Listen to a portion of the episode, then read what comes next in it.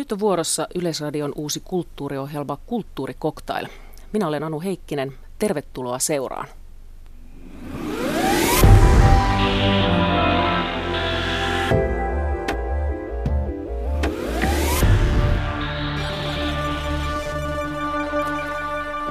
Aina keskiviikkoisin tässä Kultakuumeen ohjelmapaikalla kuulet kulttuurikoktailia. Kulttuurikoktail on siis Yleisradion uusi kulttuuriohjelma, joka on läsnä internetissä ja Yle Radio yhdessä näin keskiviikkoisin ja myös illalla TV yhdessä 10 vaille 10. Ja myös Yle Teema-kanava esittää tuotantoamme aina kerran kuussa. Tänään sekä radio-ohjelmassa että televisio-ohjelmassa puhutaan kirjailijoiden toimeentulosta ja siitä, mikä merkitys sillä on sitten myös tavalliselle lukijalle, sillä miten kirjailijalla taloudellisesti menee. Tervetuloa kirjailija JP eli Juha-Pekka Koskinen. Kiitos. Sä ryhdyit reilu vuosi sitten ihmiskokeeseen.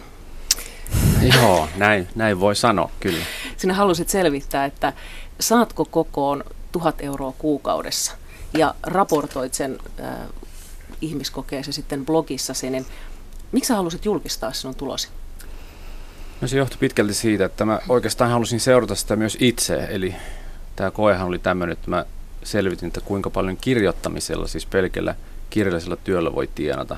Ja tämä oli nettona, eli olin maksanut niistä verot pois. Ja mä laskeskelin, että se tuhat euroa on aika, aika kova tavoite kuitenkin, koska kirjailijan tulot tulee aika pienistä lähteistä. Ja se ajatus siinä, että mä seuraan sitä vuoden ajan, niin mä voin vähän itsekin tietää, että oliko mä nyt tehnyt töitä hyvin ja pitäisikö mun tehdä jotain enemmän ja tällä tavalla niin kuin seurata sitä, että, että mitä tulee tehtyä, koska oikeasti kun sä teet sitä työtä itseksesi, niin ei sitä tule edes seurattua sillä tavalla niin kuin säännöllisesti. Ja siinä tulee vähän semmoisia, tulee tosi huonoja kuukausia, ja sitten jälkikäteen tulee ajatelleeksi, että olisin ehkä voinut tehdä jotain, jos olisin niin kuin nähnyt tämän tulevan. Syy oli se, vähän tehdä sitä julkiseksi, että minkälaista se kirjailijan tulotus on. No mitkä oli ne keskeiset havainnot sitten tämän vuoden aikana? Mitä sä teit? No yksi semmoinen niin selkeä havainto oli tietysti, että se tulee niin todella monesta purosta. Se mä tiesin jo aikaisemmin, että se ei ollut niin mikään siinä mielessä yllätys, mutta, mutta lopulta niin se purojen määrä, niin ehkä se vähän yllätti. Ja sitten se, että ne vaihtelut tuli todella suuria, että huonoin kuukausi oli varmaan 64 euroa, mutta jäi käteen, mutta sitten paras oli 4900 euroa että se, siitä niin näki, että se on erittäin epävakaata se meneminen. Et siellä kun tulee eri, eri vuoden aikaan tulee kirjatilitykset ja sitten on semmoisia kuukausia, että ei oikeastaan mitään, että ei ole keikkojakaan ja olet vaan kirjoittamassa, niin silloin sen huomaat, että sitä rahaa ei myöskään tule. Et silloin kun sä panostat tavallaan siihen omaan työhön, siis siihen mitä oikeasti teet, eli kirjoitat romaania, niin sä et liiku mihinkään, etkä tee keikkaa, että käy siis esiintymässä koulussa, etkä kirjastoissa, etkä saa niistä mitään, niin se voi aika nopeasti pudota se tulo siitä. Se vaatii aikamoista niin talouden suunnittelua myös, jos yhtenä kuukautena saa se 49 euroa. Että, että on sitten ikään kuin jakaa sen tasaisesti. Joo, ja kyllähän se nyt tietysti jonkinlainen näppituntuma siinä koko ajan on, että et missä mennään, mutta se, että kyllä se aina yllättää sitten, kun sä oikeasti seuraat. Kyllä se mututuntuma on niistä tilityksistä ja näistä tekijän palkkioista, että milloin ne tulee, että keväällä tulee kirjasta silloin ja silloin, mutta kun sä et ikinä tiedä tarkkaan, että mitä ne on, niin kyllähän se vähän sitten tekee semmoista jännää vuoristorataa siihen. No mitkä oli ne keskeiset purot sitten, mistä se raha tulee? No kyllähän se niin kirjan myynnistähän tulee ihan kyllä mulle sen verran, että sinne jotain tulee, koska mä kirjoitan paljon. Mähän kirjoitan lasten ja nuorten kirjoja romaaneiden lisäksi. Että mulla tulee niin useampi kirja vuodessa ja sitten mulla on jo tuotantoa sen verran, että kyllä nyt jonkun verran tulee aina. Sitten tietysti lainauskorvaussysteemi on nyt toiminnassa, sieltä tulee jonkun verran, sitten tulee keikoista, eli käydään puhumassa kirjastoissa ja kouluilla. Sieltä tulee, sitten tulee tämmöisiä muita kirjoituspalkkioita, että kirjoitetaan lehtiin kolumneja. Sitten mä olen jonkun verran mukana niin kuin tässä kirjailijoiden yleisyydellisissä töissä, eli mä olen niin Hämeen taidetoimikunnassa ja kirjailijaliitossa ja tämmöiset, jos mä niissä kokouksissa käyn, niin saan ne kokouspalkkiot. Nehän nyt ei ole suuria eikä kokouksia paljon, mutta sekin nyt liittyy tähän työhön tavallaan. Ja sitten ehkä tämmöisen ylimääräisen, että mähän niin yritin ja siis kirjoitinkin radiolle ja teatterille juttuja ja sitten niitä, mä en, niin tietoisesti laajensin siihen suuntaan, mä en ole hirveästi sitä tehnyt. Ja sitten kirjoitin Me naisiin jatkokertomuksen, niin koska, se oli, tämän. Joo. koska se, se oli, se oli niin semmoinen todella hyvä pesti. Siis siitä maksettiin ihan aika harvoin kirjoittamista maksetaan niin kuin hyvin, mutta kyllä me naiset maksamme mun mielestä todella hyvin. eli jos haluaa niin kuin ansaita rahaa, niin sitten kannattaa kirjoittaa tämmöinen jatkotarina. Niin, tavallaan, tavallaan etsiä niitä eri mm. kanavia. Et se oli semmoinen, mitä mä en ollut ennen tehnyt. Ja sitten kun se tilaisuus tuli, niin mä ajattelin, että no mikä ettei, että kyllähän mä osaan kirjoittaa ja kaikki oli lopulta tyytyväisiä, että se tarina oli ihan, se oli ihan hyvä ja siitä pidettiinkin. No mikä oli niin kuin vaikeimmat hetket vuoden aikana? Milloin meinasi usko loppua? Kyllä se alku oli kyllä niin nihkeä, että siinä meinas usko vähän loppua. Et se niin kuin siihen tavallaan siihen, mulla oli niin kuin vielä kustannussopimuskin allekirjoittamatta siinä sen vuoden alussa. Että mä allekirjoitin sen vasta niin kuin tammikuun puolelle ja mä aloitin tämän elokuussa tämän seuran, jos mä nyt oikein muistan. Niin siinä oli semmoinen pitkä aika nihkiä kausi. Mutta sitten kun mä sain allekirjoitettua sen seuraavan kirjan sopimuksen, sitten mä sain sen diilin siitä me naisten jatkokertomuksesta, ja niistä tuli jo yksistään sen verran, että sitten se näytti, että okei, kyllä tämä niin kuin menee aika hyvin. Ja sitten ehkä niitä keväällä niitä keikkoja oli sitten vähän enemmän. Mä olin jotenkin aktiivisempi, se aktivoi minua, kun mä huomasin, että ei nyt mene kovin hyvin. Mä sitten yritin niitä haaliakin ja mä sain vähän enemmän. Että kyllä se niin lähti rullaamaan. Mutta kyllä se alku oli kyllä järkyttävän olosta. No minkälaista palautetta sä sait kollegoilta ja ihmisiltä ylipäätään tästä projektista? No kyllä sitä niin hyvä palautetta on tullut. Ei varmaan kukaan muistaakseni ole mitään sanonut, että tätä ei olisi saanut kertoa ja, tai sanonut, että kylläpä sulla menee surkeasti, että sä osaat tehdä tätä hommaa, mutta ei tämmöistä tullut. Varmaan se, että se, mä niin kuin avasin sitä, että ihmiset näkee sen, että, että minkälaista se on. Kyllä se niin kuin positiivista se on ollut. Sä olet ollut äh, vajaa kaksi vuotta täyspäiväinen Kyllä. Joo. Sitä ennen sä olit ihan päivätöissä siis Nokia Networksillä ja, ja sitten irtisanoudut sieltä, niin, niin muistatko sitä hetkeä, kun sä teit sen päätöksen, että nyt mä jättäydyn päätoimiseksi kirjailijaksi ja, ja vakituinen leipä saa jäädä? No joo, siis tämä on aika pitkä prosessi ollut. Mähän on kirjoittanut tosi pitkään, sitten mä oon ollut niinku kir, niinku välillä kirjoittamassa niinku lyhyitä jaksoja muutenkin. Et se oli semmoista pikkuhiljaa semmoista, mä aina ajattelin sitten töissä, että mä tässä pakkaan korppulaatikkoa pelastusveneeseen pikkuhiljaa, että, että mä tulen tästä soutamaan pois. Kyllä se varmaan siinä oli, että jossakin vaiheessa tuntui siltä, että se on niin kuin aika raskasta tehdä, kun mä kuitenkin tein silloinkin paljon. Siis mä oon tehnyt tosi paljon kirjoittanut ja mä niin kuin tein ihan yötä myöten sille, että mulla oli välillä neljä, neljästä kolmeen tuntia nukuin vain yöstä. Siis alkoi niin kuin olla aika raskasta, voin sen nyt sanoa ihan rehellisesti. Niin mä ajattelin, että, kyllä, että jos mä niin kokeilen sitä, niin mä en sitä ikinä saa. Ja sitten mä ajattelin, että mä niin lähdin hakemaan pitempää apurahaa ja en mä sitä heti saanut, siihen meni vähän aikaa, mutta sitten mä sain niin Suomen kulttuurirahastolta, mä sain vuoden apurahan. Ja se oli niin kuin se, että sen varassa pystyi sitten katsomaan, että miten tämä lautta kelluu ja, ja sitten se kelluu. Tai ainakin vielä kelluu, voihan se vieläkin upota, ja sitä koskaan tiedä. No mutta silloin aika lailla samoihin aikoihin, kun jäit täyspäiväiseksi kirjailijaksi, niin, niin kirjasi Ystäväni Rasputin oli, sai Finlandia-palkinto ehdokkuuden. Mikä merkitys sillä oli siihen alkuun? Tai ehdokku- ehdokkuudella?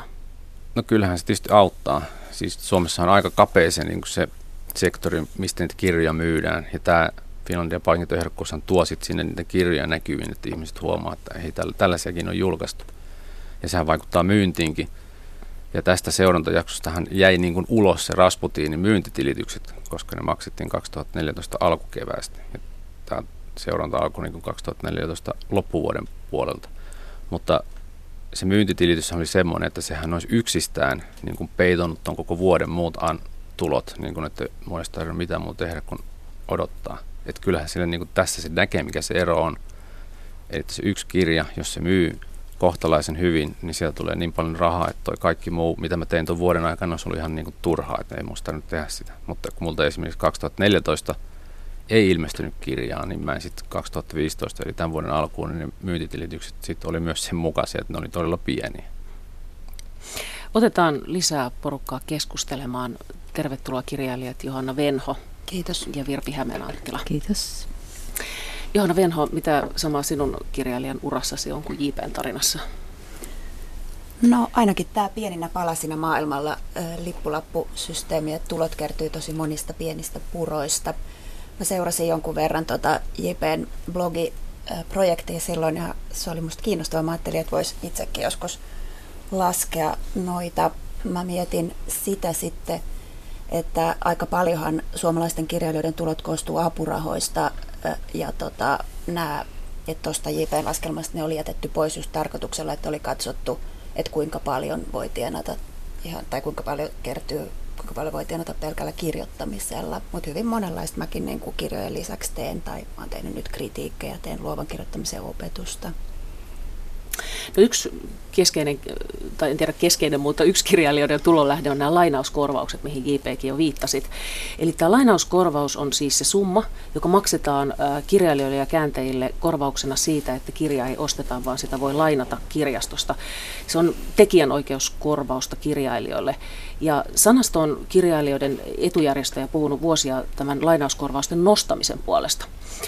Virpi Hämeenanttila, sinä olet kirjailija, mutta olet myös Sanaston hallituksen puheenjohtaja, niin miten iso merkitys sillä on, että nyt hallitus päätti nostaa viime vuonna tätä kokonaiskorvaussummaa niin, että nyt se korvaus on 16 senttiä per lainaus, kun se sitä aiemmin oli noin 6,5 senttiä per lainaus, eli se on niin kuin yli kaksinkertainen se summa. Kyllä sillä on iso merkitys, varsinkin kun se tuli Suomeen niin myöhään. Itse asiassa sen olisi pitänyt tulla vuonna 1995, kun Suomi liittyi EU-hun, mutta se tuli vasta vuonna 2007, koska Suomi lykkäsi sitä koko ajan ja ryhtyi vasta toimiin saatuaan sitä huomautuksen EUlta. Ja tota, sitten se korvaus, kun se oli pakko ottaa käytäntöön, niin sitten se oli liian alhainen. Se oli semmoinen nimellinen korvaus ja pitkään se vitkutteli hyvin, hyvin alhaalla ja siihen tuli vain indeksi korvauksia ja osaltaan sitä varten me jouduttiin käymään aika semmoista voimallista kampanjaa sekä niin kuin lähinnä niin kuin, sekä niin kuin suurta yleisöä, yleisölle että niin kuin kirjailijoille itselle ja myöskin ennen kaikkea poliitikoille sen puolesta. Ja sitten saatiinkin siellä laaja poliittinen poliittinen kannatus sille, että tätä pitää nostaa, mutta se poliittinen kannatus ei realisoitunut teoiksi ennen kuin vasta oikeastaan viime, viime vuonna oikein todell, todellisiksi teoiksi ja se oli se ensimmäinen, ensimmäinen suuri korotus siihen, että se ei, se ei vielä ole muiden Pohjoismaiden tasolla likikään Eli siihen tarvitaanko siihen Kyllä sikäli, että Suomessa on kaikkein eniten lainoja kaikista Pohjoismaista. Suomi, Suomen, Suomeen tämä korvaus on tullut todella myöhään. Muissa Pohjoismaissa on maksettu vuodet 40- ja 50-luvulta tätä korvausta yhtäjaksoisesti. Ja vaikka on siellä paljon vähemmän lainoja, niin se on ollut paljon korkeampi se korvaus koko ajan. Ja myöskään sitä korvausta ei mitenkään koskaan kyseenalaistettu. Että mä olin vastikään, mä olin tuolla kokouksessa Haagissa, missä mä tapasin muiden Pohjoismaiden edustajia, lainauskorvauskoista hoitavien tekijänoikeusjärjestöjen edustajia. Esimerkiksi Tanskan edustaja sanoi, että häntä vähän ihmetyttää, että miten meillä keskustellaan tämän tästä edes tästä asiasta, koska heillä ei kukaan ole koskaan kyseenalaistanut tätä. Että se on semmoinen edellytys heidän pienen kansallisen kirjallisuutensa säilymiselle, ja he, sillä he, he, heidän ei tarvitse puolustaa sitä, että näin se vaan on. No paljonko, Et, teillä on, paljonko teidän tavoite on? Mihin te haluaisitte No päästä? se on, mehän ollaan ilmaistu semmoiksi, kun nyt pitää jotain numeroita antaa, niin me ollaan ilmaistu semmoiksi tavoitteeksi, että kun Suomi täyttää sata vuotta, niin sitten semmoinen kirjailijoiden hyväksi tehtävä ponnistus olisi niin kuin saada se sinne sinne jonnekin 14 000 tienoille, koska 14, anteeksi, 14 miljoonan tienoille, koska se vastaisi sitten sitä pohjoismaista tasoa sille, että voitaisiin olla ylpeitä ja ajatella sillä tavalla, että nyt se on siellä, siellä, missä muillekin, vaikka me ollaan tosiaan oltu jäljessä ja me oltu jäänyt monelta kymmeneltä vuosilta sitä saamatta. saamatta mut, ja, ja se, oli, se, se oli myöskin semmoinen tavoite, jonka tämä, tämä niin kuin, tota, julkilausuma, joka 2015 eduskunnassa kaikki puolueet allekirjoitti, niin asettivat, että nostettaisiin kaksi miljoonaa joka vuosi, joten se olisi sitten niin kuin vuonna 2017 sillä tasolla, mutta nyt näyttää siltä, että eh, se ei ainakaan tämän vuoden osalta niin. toteutunut. Niin näissä, me palattiin takaisin niihin indeksikorotuksiin. Niin näissä tota, tällaisessa rahatilanteessa siinä voi olla omat pienet haasteensa. Eli jos 14 Näinpä. miljoonaa se koko summa, niin silloin se tarkoittaa varmaan, että per laina se olisi jossain 25 senttiä 30 senttiä Joo, per laina. Sellaista. Noin. Tosin, kyllä, tosin kyllä meillä on ollut ihan toteutumassa tämmöinen, mitä me ollaan myös ajettu, että opetus- ja tutkimuskirjastosta otettaisiin mukaan, koska ne suljettiin alun perin tämän ulkopuolelle ja silloin siellä on aika iso määrä näistä lainoista on siellä, 20 miljoonaa lainaa vuosittain. Ja tota, ne on ihan ihan niin kuin mielivaltaisesti suljettu sinne ulkopuolelle. Ja nyt kun ne otetaan mukaan, niin sitten tietysti se yleinen kaikkien korvausten taso laskee. Niin se aina lasketaan niin, sen Sitäkin mukaan, varten että, pitäisi joo. sitä saada vähän korotettu, jotta sit se ei laskisi niin kuin kaikkien osalta se. No miten tota JP ja Johanna, niin mikä merkitys tällä nyt on, kun tämä on noussut? Oletteko te huomannut tilinauhassa tätä? Joo. Nyt se tuli viime viikolla vai milloin se Joo. tilitettiin? Joo, tuli vissiin kuudes päivä noin tilitykset ja kyllä mä siis, kyllä niillä alkaa olla jo merkitystä omalle toimeentulolle, kun mäkin kirjoitan lastenkirjoja, niitä lainataan kohtuu paljon ja että mä oon tervehtinyt tosi ilolla tätä nostoa totta kai. Joo, kyllä se tosiaan kyllä sen huomaa. Siis mm. viime viikolla tuli ja puhutaan tuhansista, että kyllä me mm. muistaakseni tilille jotain kahden ja kolmen tuhannen välille tuli rahaa. Otetaan keskusteluun mukaan Nuorivoimalehden päätoimittaja Maria Ylikangas. Tervetuloa. Kiitos. Sä kirjoitit pari vuotta sitten tekstin, jossa sä kritisoit tätä sanaston kampanjaa näiden lainauskorvausten nostamisen puolesta, niin mikä sinua siinä häiritsi tässä, tässä kampanjassa? Mä vaivasi eniten siinä ne retoriikat ja sanamuodot, joita, joita siinä kampanjassa käytettiin. Ja ö, tavallaan myös se, että, että mitenkä vähän keskustelua heräsi sitten tavallaan kirjailijoiden tulonmuodostuksesta yleensä sen kampanjan yhteydessä, koska edelleen lainauskorvaus, vaikka se nyt onkin korotetulla tasolla, niin hirveän iso osa, isolle osalle kirjailijoista se on todella pieni raha, mikä vuosittain tulee.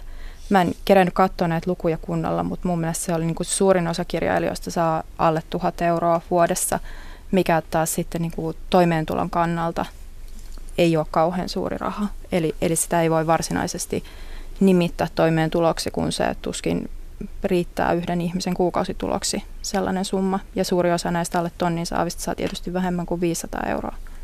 Eli oletko sitä mieltä, että lainauskorvausten nosto ei ole, ei ole paras keino nyt parantaa kirjailijoiden toimeentuloa? Mulla ei ole tästä näkemystä, mutta mun mielestä siitä pitäisi keskustella, onko se paras keino. Koska siihen liittyy niin monta erilaista asiaa, että koska, koska kirjailijoilla on valtavasti erityyppisiä toimeentulologiikkoja, mikä ei ole mullekaan vieraita, koska mä teen työtä, joka on hyvin lähellä kirjailijan työtä tai olen tehnyt, tehnyt vapaana kriitikkona monta vuotta.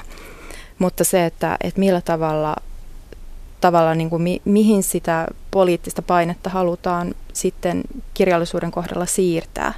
Ja se niin kuin, tämä tämä lainauskorvaus, niin se on tekijäoikeudellinen korvaus, mikä tarkoittaa sitä, että, että ne tavallaan kansainväliset vaatimukset myös se keskustelu, mitä esimerkiksi tekijäoikeuskorvauksista käydään Suomessa, liittyy sitten muihin asioihin, joita tekijäoikeudesta puhutaan. Ja nämä, niin kuin esimerkiksi nämä sanaston kampanjat tapahtui samaan aikaan, kun Suomessa käytiin aika tiukkaa tekijäoikeuskeskustelua piratismista ja muusta tämmöisestä, ja jossa välillä tehtiin niin kuin aika vahvoja ylilyöntejä. Eli tavallaan se, että, että niin kuin mihin toimeentulon osa-alueeseen keskitetään niitä voimia ja millä tavalla kirjailijan, tavallaan kirjailijan toimeentulo hahmottuu ulospäin ja toisaalta, että, että mitenkä samastuttava hahmo kirjailija epämääräisine tuloineen olisi ehkä hirveän monille muillekin ihmisille, varsinkin nuoremmille sukupolville, jotka kiskoo oman toimeentulonsa pikkupätkistä, siis esimerkiksi tietotyöläis freelancereille, jotka tekee niin kuin graafikoina ja ohjelmoijina ja ties minä kaikkea free-hommaa, ja se tulo on vähän samantyyppistä silpuraa. No mitä mieltä olette?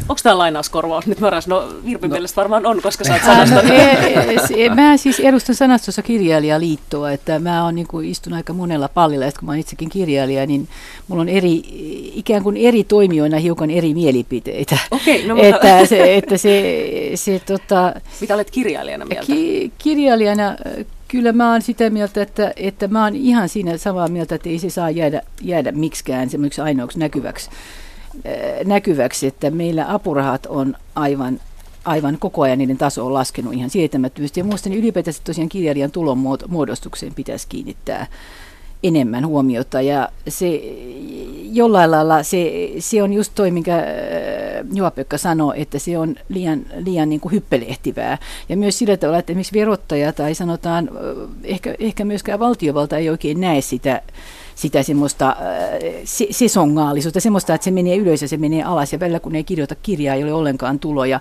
eikä tule apurahajakaan, kun sitä kirjaa ei ole. Että se on tämmöistä hyvin epätyypillistä, että kirjailijat ja yleensä taiteilijat on olleet tätä tämmöistä epätyypillistä prekariaattia kaiken aikaa. Ja nyt vasta muut ihmiset on liittyneet siihen joukkoon, siis varsinkin nuoret on nyt, nyt tätä sama, samanlaisten tulojen, tulojen kanssa kamppailevat, että tämä ylipäätänsä tämmöisen epätyypillisen työsuhteiden ymmärtäminen vähän nykyistä paremmin pitäisi olla jotenkin ihan päättäjien ja valtiovallan ja verottajia ja kaikkien tämmöisten instituutioiden vähän enemmän hallussa. Ihan tästä retoriikasta voisi sanoa, että, että tota, toki kun ensimmäistä kertaa kampanja jonkin puolesta, niin voi olla, että sitten sitten se ei sitten, sitten niin kuin miellytä varsinkaan sellaista ihmistä, joka on tot, lukee kieltä tarkasti. Mutta toisaalta, toisaalta se oli suunnattu, suunnattu poliitikoille.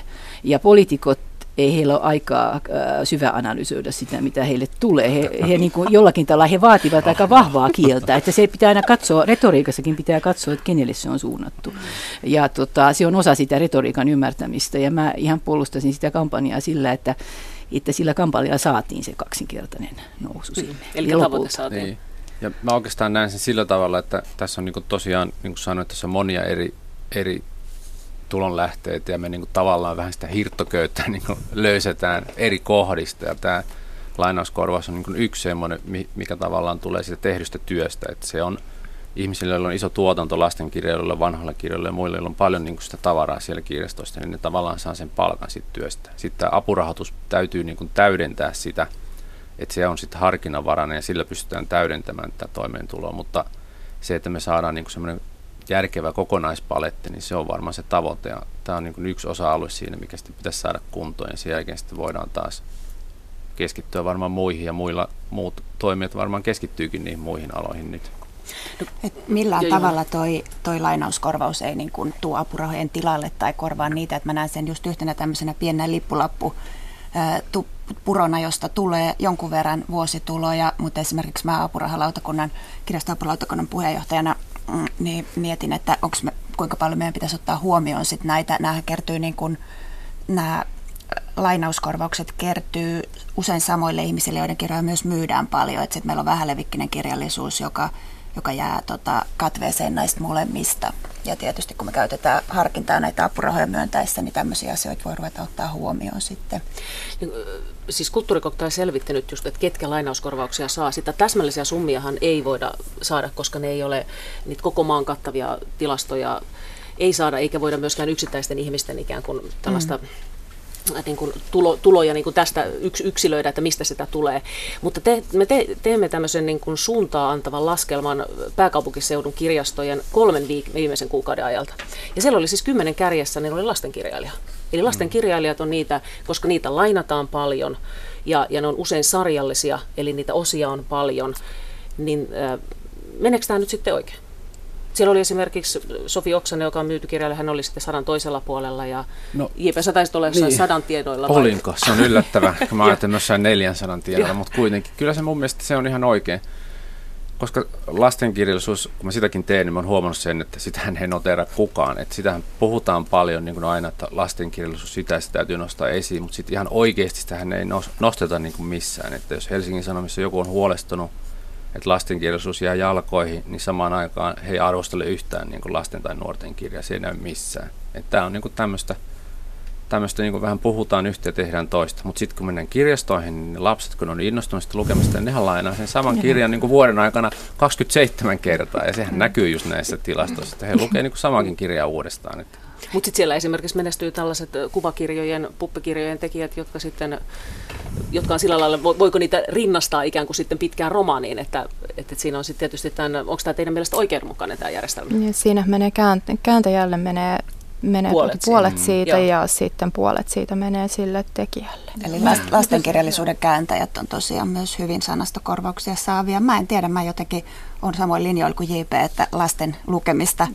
täytyy tukea ja sen tekemistä täytyy tukea. Et sillä me kasvatetaan uusia lukijoita. Myös kääntäjien hyötyminen on ihan hyvä asia, koska kääntäjät ei, ei yleensä, hän ei hyödy mm. ollenkaan myynnistä, että vaikka myynti olisi kuinka hyvää, he saavat vain kertapalkkion ja hän on tämmöinen kaunokirjallisuuden kääntäjät on on aina alipalkattu ja aliarvostettu niin kuin kirjallisen työntekijöiden ryhmä ollut pitkään, että he saavat lainauskorvauksia, niin he on kokeneet sen erittäin myönteisenä asiana. Että se ei ole mikään semmoinen pikku, pikku juttu. Eli jos haluaa saada paljon lainauskorvauksia, niin kannattaa kirjoittaa menestyviä lastenkirjoja. Niitä ehkä myös myydään hyvin. Mäkin olin iloisesti yllättynyt siitä, kun mä näin nämä, nämä teidän luvut, että, että niin kuin ne menee sinne lastenkirjoihin. Ja lastenkirjoissa on tietysti, kun niillä on monesti lyhyt laina-aika, kun lapsen kanssa käydään joka viikko kirjastossa hakemassa uutta, uutta sieltä, mutta silti, niin kuin, silti mä näkisin edelleen tuossa sanastokorvausten mallissa hieman ongelmallisena sen, että se, ei, niin kuin, se on julkista rahaa, se on valtiota tulevaa rahaa ja se niin kuin, totta kai kaikkineen kokonaisuudessaan tukee kirjallisuuden tekijöitä, mutta se ei niin kuin, tavallaan leikkaa alaspäin sinne, sinne marginaaliin, missä saattaa olla niin kuin, periaatteessa pitkäkin työura ja to, tai laajoja tuotantoja takana ihmisillä, jotka tekee hyvin vähälevikkistä kirjallisuutta. Ja runoilijat on varmaan tästä hirveän hyvä esimerkki semmoisesta tekijäryhmästä, joka noista korvauksista ei juurikaan hyödy.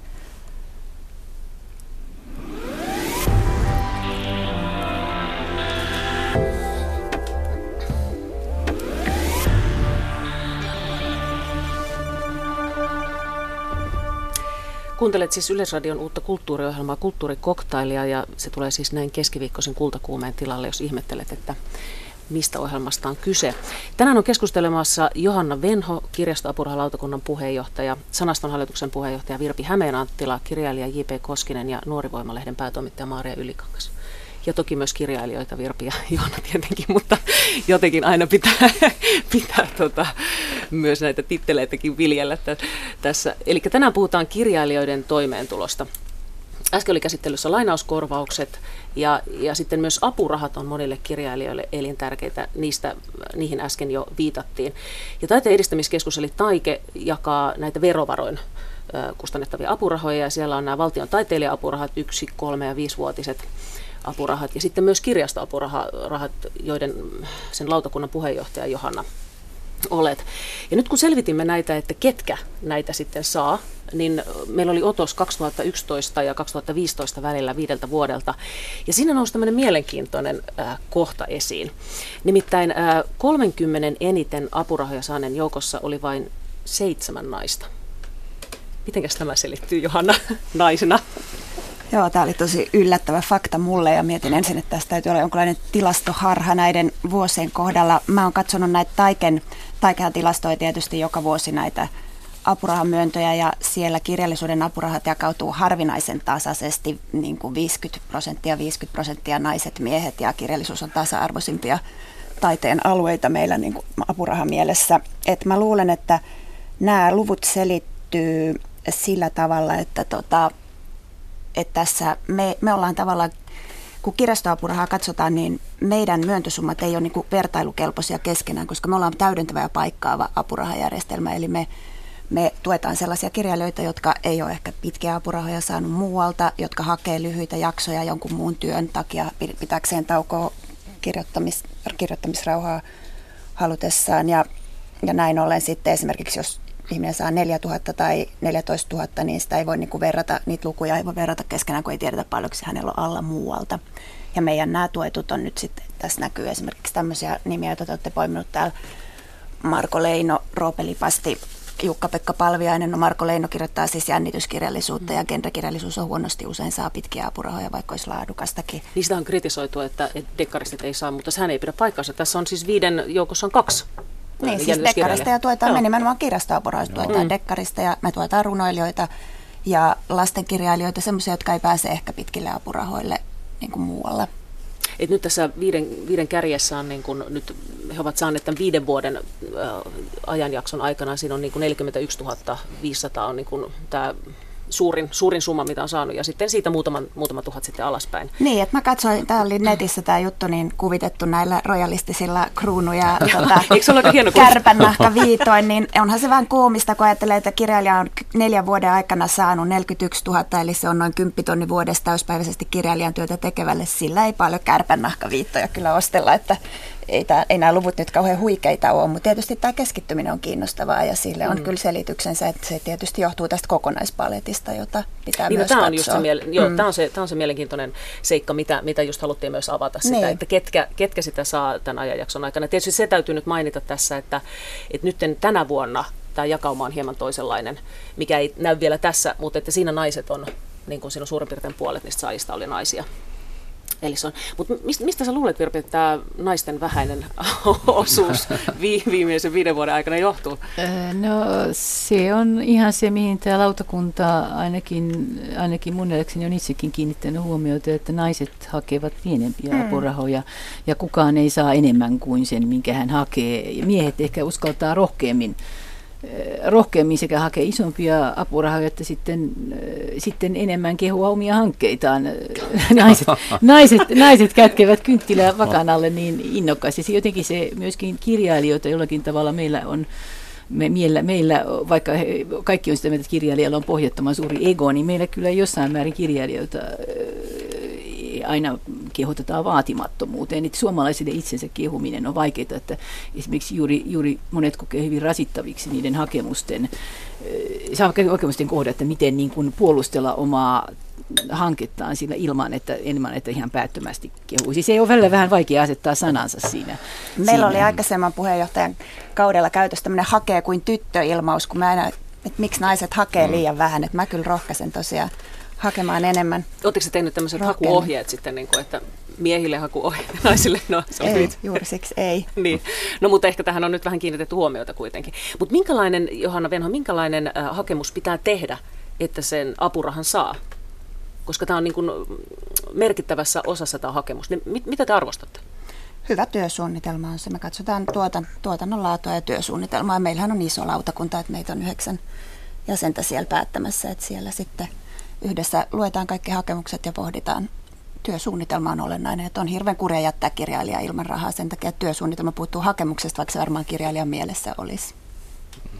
Mutta toi on, olen ollut onnellinen ja myös saanut apurahoja, mutta aina koen helvetin tuskia sen mm. työsuunnitelman kanssa, koska mun työtapani on se, että mä todella viime hetkessä päätän. Mulla on niin monia juttuja, mitä voin tehdä. Ja mä päätän aika viime hetkessä, mitä mä teen. Ja usein se hakeminen on niin paljon aikaisemmin jo, että mä en oikeasti ole vielä niin kuin saanut itseäni vakuuttuneeksi, että tämä on juuri se työ, mitä minä tulisin tekemään. Sehän Mut, ei ole olennaista, työsuunnitelmahan voi myös muuttua. Niin, niin ja mutta joo, ja usein se kyllä muuttuukin. Mm. Mutta sitten se tuntuu aina, että se on varmaan, mä uskon, että monella kirjalla on just se ongelma, että kun se työn tekeminen on semmoista voi olla impulsiivistakin, heidän on sitä työsuunnitelmaa tehdä, jos sitä ajattelee sitä, että nyt minä tässä huijaan jopa itseäni, koska enhän minä ehkä tekisi kuitenkaan tätä kirjaa.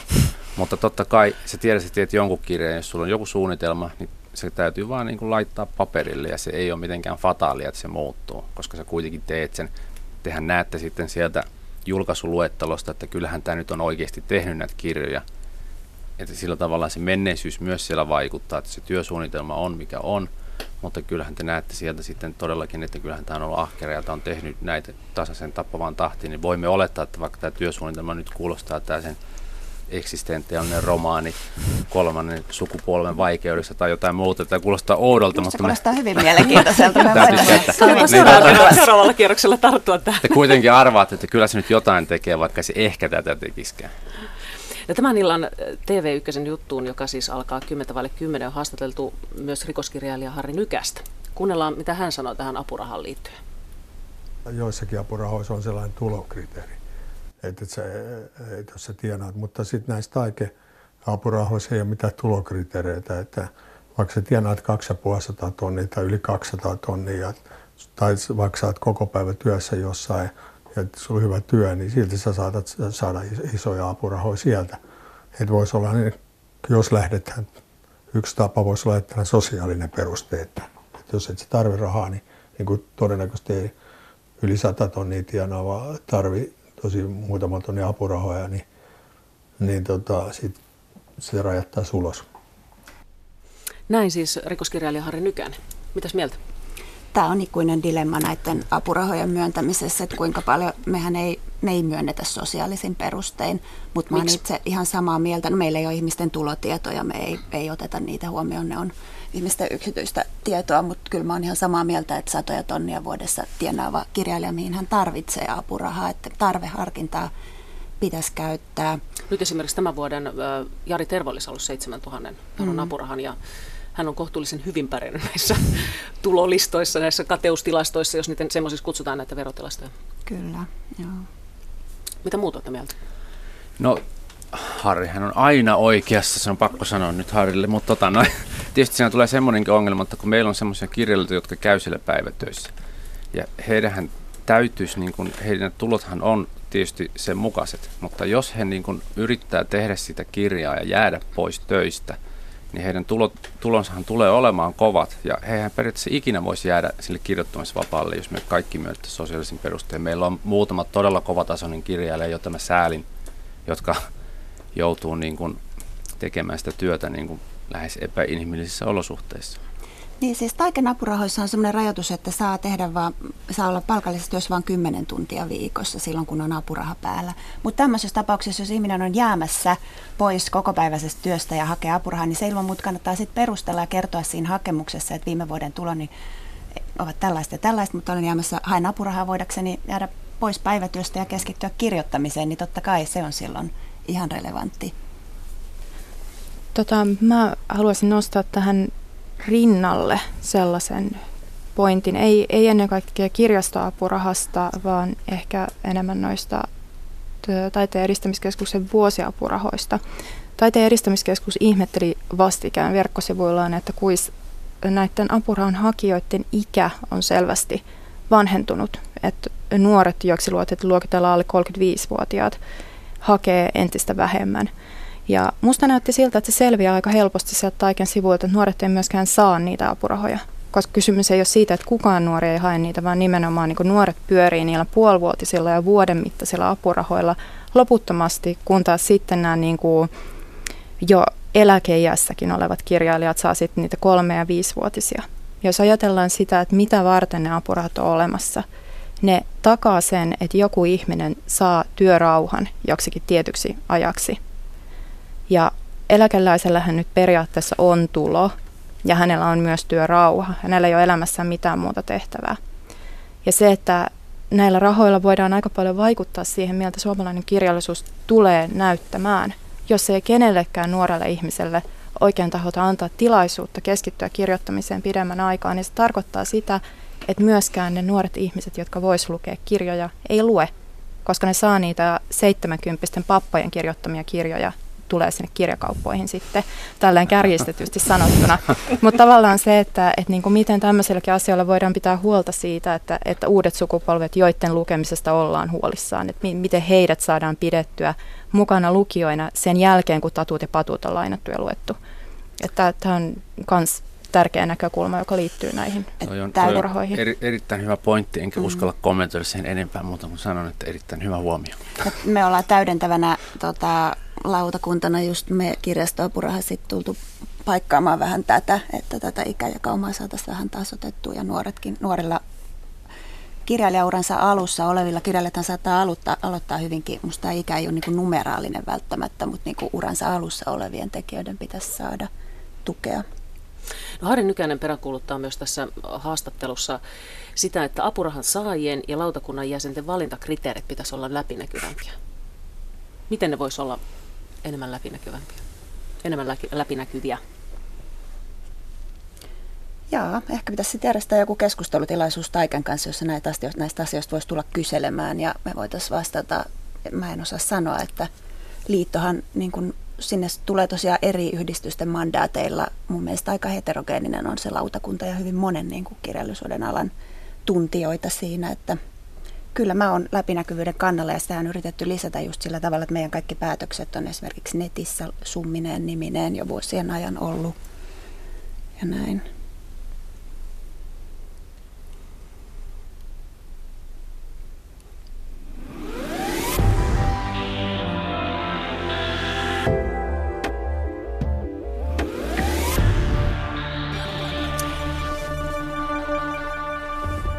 Tänään kulttuurikoktailissa on puhuttu siis kirjailijoiden toimeentulosta ja nyt on keskitytty lainauskorvauksiin ja apurahoihin.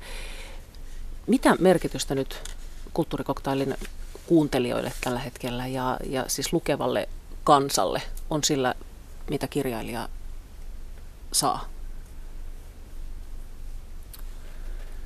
No se on aika vaikea varmaan noin suoraan sanoa. Tietysti mitä parempi työrauha on, niin sitä paremmin tietysti voi siihen työhön keskittyä. Kyllä mä luulen, että se työn jälki on myös sitten vähän erilaista. Että kovin kunnianhimoisia hankkeita ei voi tehdä, jos sitä rahoitus ei ole kunnossa pidemmäksi aikaa. Eli voi niin kuin helposti itsensä kautta tietysti näin itsekkäästi mennä siihen, että on niin semmoisia kirjoitusprojekteja, mitkä tietää, että kestää monia vuosia, niin niitä on täytynyt oikeasti lykätä välillä sen takia, että sun täytyy niin löytää se oikea väli siihen, että sä kestät sen tavallaan sen iskun siitä, että julkaisuja ei välttämättä tule.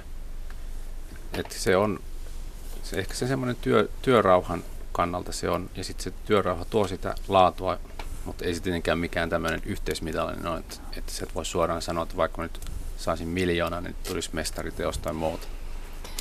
Minusta tämä, niin kun jos, jos tämä, niin kun tämä rahoitus olisi riittävä ja mahdollisimman monipuolinen, että olisi hyvin monipuolisia, siis nyt tällä hetkellä meillä keskittyy tiettyihin apurahoihin, joiden määrä on sitten riittämätön ja sitä varten tulee näitä painotus- ja jako-ongelmia, että, että ketä nyt suositaan.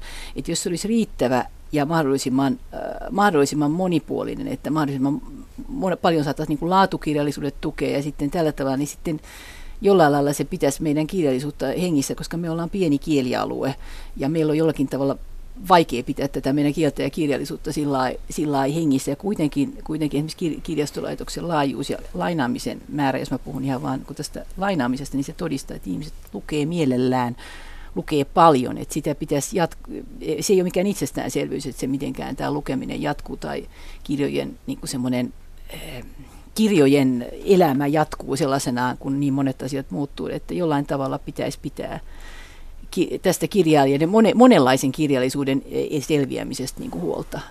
Mä oon ihan samaa mieltä Virpen kanssa tosta ja, ja yksi syy, miksi mä halusin tähän kirjastoapurahalautakuntaan tai lähdin mukaan, kun pyydettiin, niin oli just se, että mun mielestä siinä on mahdollisuus tukea hyvin laajalla kirjolla kotimaista kirjallisuutta, että eihän meillä olisi tota, näin rikasta kirjallista kenttää ilman apurahoitusta. Ja sen takia mä jotenkin toivoisinkin, tuossa alussa oli esillä se JPn blogi juttu, jossa oli näistä kirjailijan tuloista, että kirjailijat myös enemmän kulkis puhumassa tästä, miten suuri merkitys apurahoituksella on heidän työlleen, että siitä oli ehkä turhaa jätetty pois apurahat niin kuin tästä oman toimeentulosta pois, ikään kuin se olisi jotain liikasta rahaa, jotain, mitä pitäisi pimittää, niin, niin. koska, koska tota, se ei tee hyvää ollenkaan meidän, niin kuin, me, meidän pitäisi kulkea ja kertoa ylpeinä, että se on olennainen tekijä sille, että mä pystyn kirjoittamaan ja just keskittämään tämmöisiä pitkiä ajanjaksoja jollekin vaativalle kirjalliselle työlle.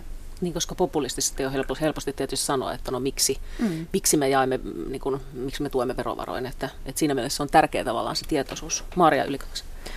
Tässä on olennainen myös se asia, että jos, jos vertaa kirjailijoita muiden alojen taiteilijoihin, niin kirjailijalla on pääasiassa asiat aika hyvin, että tulolähteitä on kuitenkin useita, apurahoitus on selvästi parempaa, että esimerkiksi kuvataiteilijat on selvästi kirjailijoita köyhempi taiteilijaryhmä, ja sekin, niin kuin, sekin on yksi olennainen asia tässä, että niin kuin, vaikka kirjailijoiden tuloista ja niiden sirpaleisuudesta puhutaan hirveän paljon, niin kirjailijat ei kuitenkaan varsinaisesti ole niitä nälkätaiteilijoita. Että kylläkin kirjailijan työllä on jollain tavalla realistista tulla toimeen.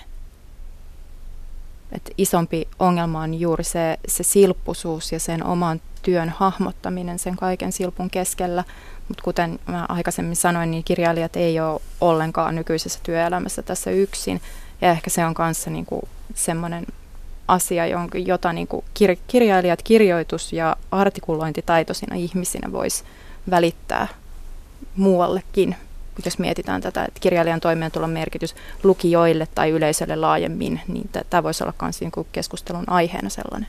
Joo, mä olen tuosta ihan samaa mieltä, että minusta näistä kaikista asioista pitäisi puhua enemmän, että kirjallisuuden pitäisi olla enemmän puheenaihe, puheenaihe kaikki kun se on nykyään. Ja myös se, että, että jossain määrin minusta taiteen taiteen eri alojen olisi löydettävä jollakin tavalla yhteinen sävel tässä ja puhuttava näistä asioista myöskin yhdessä, yhdessä niistä, niin, että niistä tulee myöskin yleisölle, taiteen yleisölle ymmärrettäviä ettei tule sellaista mielikuvaa, että sitä tehdään jossain eriytyneenä kukin taide omassa nurkassaan, varsinkaan nykyään, missä monet taiteet niin keskustelee aika paljon keskenään ja kirjailijatkin niin kuin on hyvin monenlaisessa, monenlaisessa tekemisessä, tekemisessä toisten taiteiden kanssa. Ja ylipäätään tämä kirja, kirjallisuuspuhe on meillä jollain tavalla aika voisin vähäistä ja vaimeeta, ainakin mun mielestäni. Oletko muut samaa mieltä? Niin, en mä tiedä. Se, ehkä se vähän se kirjallisuuden profiili on laskenut sille, että se on kadonnut, kadonnut niin horisontin alle tässä nykyään, että se ei ole ollut niin, niin ehkä median keskipisteessä sitten muuta kuin nämä keskustelut justiin näistä rahoituksista ja muista. Että kyllä sitä profiilin nosto olisi tietysti paikalla ja mä haluaisin mm. mukaan myös muitakin taiteen aloja, niin kuin Marja sanoi, niin kuvataiteilijatkin on, tekee todella hienoa työtä ja mä haluaisin nähdä myös televisiossakin sellaisia ohjelmia, joissa meille esiteltäisiin niitä kuvataiteilijoita. Niitä on hirveän hankala kuitenkaan tuolta ympäri maata käydä kaikkia näyttöitä katsomassa, että miksi me voidaan niin kuin, tuoda niitä esiin. Meillä on kohta 715 kanavaa, jotka suoltaa 24 tuntia vuorokaudessa ohjelmaa, niin on se kummat sinne sekaan ei niin kuin mahdu kulttuuriohjelma. 30 niin. muuta kulttuuri- tai no sitä niin. paikataan tänään niin. tänä iltana, kun tulee niin. nyt kulttuurikoktailta, kun kulttuuriohjelmaa televisiosta. No jos teillä olisi valta ja taikasauva, mutta yksi asia kirjailijan toimeentulo niin kuin parantava asia, niin mikä se olisi? Otetaan lyhyt kierros siitä, että mikä, mikä olisi se asia, joka nyt tarvitsee parantamista. Johanna? No mun mielestä ihmisten pitäisi ostaa enemmän kirjoja. Mun ystävä muutti tässä hiljattain Islantiin ja siellä on kuulemma ihan sääntö eikä poikkeus, että joka ikinen ihminen ostaa joululahjaksi kirjan. No meilläkin tietysti joulumyynti keskittyy, kirjamyynti keskittyy jouluun, mutta ehdottomasti siis ostakaa enemmän kirjoja. Mä sanoisin vähän ehkä tylsemmän asian tavallaan tämmöisestä niin kuin ihan, ihan alaperspektiivistä. Et siinä, siinä vaiheessa, kun me, me ihmiset ollaan köyhiä ja sairaita työpaikkojen välissä tulottomia, niin me tullaan toimeen erilaisilla sekavilla etuuksilla, joiden hakeminen voi olla täsmälleen yhtä sekavaa kuin kirjailijan tulo ja niiden saaminen. Ja ne etuudet voi olla sellaisia, jotka pienetkin tulot sekoittaa ja katkaisee ne. Ja tämä niin kuin sosiaalipuoli on tuttu myös hirvittävän monille kirjailijoille ja taiteilijoille jossain vaiheessa elämää. Ja sellainen yksittäinen asia, joka, joka voisi vaikuttaa siihen kaikkein eniten, on, on niin kuin sosiaalipuolen erilaisten päivärahojen yksinkertaistaminen ja perustulon siirtyminen, joka antaisi niin kuin tietyn, tietyn vakauden itse kullekin, mutta myös kirjailijoille sellaisena aikana, kun mitään ei näy mistään tulevan. Joo, mä kyllä käyttäisin varmaan taikasauvaan niin siihen meidän surullisen kuuluisaan markkinamiesten lanseeraamaan jakelukanavaan, että mä haluaisin noin kirjakaupat niin pikkusen aukasta sitä kirjavalikoimaa. Että mä en oikein tiedä, että mikä, mitä se palvelee, että jos meillä on kirjakaupan pinta-alasta siitä 10 neliöstä 9 neliöä täyttää ne 10 myydyntä kirjaa, niin kyllä ihmiset hakee muutenkin sieltä, että sinne voisi niin enemmän tuoda sitä valikoimaa esille. No tokihan nyt kun minä sanon näin, niin kirjakauppiat sanovat, että heillä on 10 000 nimikettä kirjakaupassa, mutta eihän ne oikeasti esillä ole. Ne on jossain takahyllyssä tai tilaamme sinulle ja odota 27 viikkoa, niin saat sen. Että se ei paljon auta silloin, kun olet menossa ostamaan jotain tiettyä kirjaa joululahjaksi tai syntyvän lahjaksi. Sä et saa sitä siitä kirjakaupasta, jolloin sinun on pakko ostaa sit siitä se menestyskirja, joka voi olla jopa värityskirja tai jotain tämmöistä. Mutta kuitenkin se, niin se että tuodaan sitä kirjallisuutta esiin vähän laajemmin siellä – kirjakaupoissakin, että pidetään niitä kirjoja esillä, myös niitä runokirjoja. Niitähän sieltä saa etsiä niin kuin valkoisen kepin kanssa niitä, melkein, niitä sieltä, löytää. Mm, joo, niitä kyllä. sieltä ei löydä, että, että toi on ihan ilman muuta osa tätä mun Ostakaa kirja-kampanjaa, mm. että mullahan ilmestyi romaani tässä syksyllä, eikä sitä ole ostajat tahtonut kaupoista niin. löytää, kun, kun ei sitä sieltä joo, ole. kun moni ostaisi, mutta kuulee tosi usein sitä, että minä menin sinne ja sitä kirjaa ei ollut siellä kirjakaupassa, niin siihen on, ei siihen oikein voi sanoa mitään muuta kuin, että olen pahoillani. Antaa palautetta kirjakauppialle, että tehkää jotain, mutta ehkä yksittäiset palautteet ei sitten välttämättä vaikuta. Entäs Virka? Joo, no ihan kaikki on kannatettu ja mä itse ajattelin just nimenomaan nostaa kanssa sen sosiaaliturvan, koska tota, se on niin kuin kaikilla muillakin tämmöisillä epäsäännöisen työntekijöillä, niin sehän on taiteilijoilla, kirjailijoilla ihan, ihan niin kuin todella heikko, heikko nykyisellään ja sit, sitä ei oikein tunnu saavan sille ymmär, ymmärrystä, vaikka sitä on koitettu ajaa, ajaa niin kuin vuosikausia. Mutta ihan kun se, se jo tuli esille, niin mä itse, itse sanoisin, että valtion jollakin tavalla pitäisi suhtautua suopeammin kirjallisuuteen kirjallisuuteen esimerkiksi sillä tavalla, että sieltä poistettaisiin arvonlisävero. Että, että, että se tässä tilanteessa niin kuin ei ole kauhean järkevää, järkevää niin kuin pitää kirjallisuudelle tämmöistä isoa verokantaa, kun esimerkiksi monissa muissa maissa se on nolla. Hyvä, kiitos paljon keskustelusta Johanna Venho, Virpi Hämeen Anttila, J.P. Koskinen ja Maria Ylikangas. Keskustelu varmasti jatkuu. Tämä oli tämän päivän kulttuurikoktailija illalla televisiossa, siis 10 vaille 10. Kiitos.